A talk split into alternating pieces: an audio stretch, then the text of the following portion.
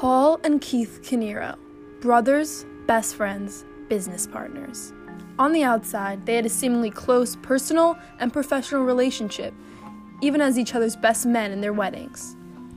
The two co owned a con- technology consulting firm, as well as an exterminating company, both centered in Asbury Park.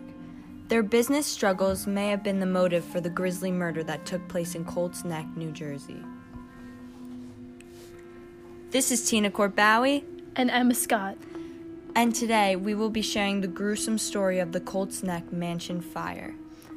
It was November 20th, 2018, just days before Thanksgiving, a day to bask in the joy of family. It was just past noon when the 911 operator received a disturbing call from the neighbor of Keith Caneiro. Sir, what are you reporting? Fire. Where? Willowbrook Lane, Willowbrook Road, What's the address? What's on fire? the house. The, ha- where do you see flames coming from? I, I see the smoke from behind. I pulled out my neighbors from behind me. Smoke's coming out, and there's a person laying down. Oh my God, there's blood here. It's it's a corpse. It's what? It's dead. What's dead? There's somebody is dead here.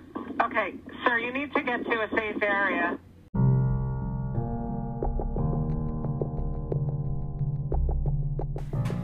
As seen from this suspicious crime scene, it wasn't any normal fire.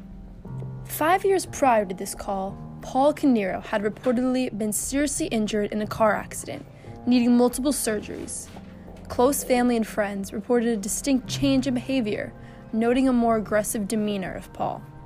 With tensions rising at work and the overshadowing success of Keith Caneiro, Paul's new aggression manifested into a brutal crime.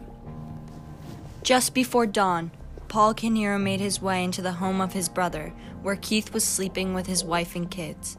At this point, Paul shot and stabbed Keith's wife, Jennifer Caneiro, and the couple's two kids, Jesse and Sophia.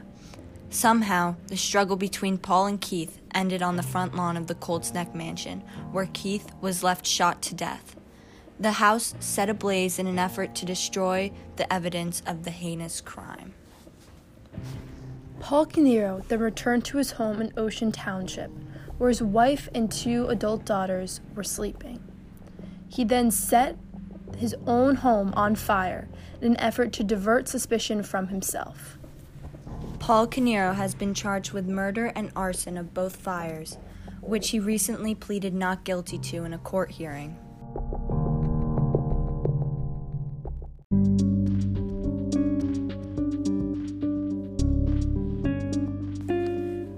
It is human nature to be consumed by greed and jealousy, and the story of the Colts Neck Mansion fire demonstrates how this thirst can overshadow family ties. The desire for money and success drove Paul Caneiro to brutally murder his previous best friend and brother Keith, as well as Keith's innocent family. This is Tina Corbowie, And this is Emma Scott. and thank you for listening to the disturbing murder story of the Colts Neck Mansion fire.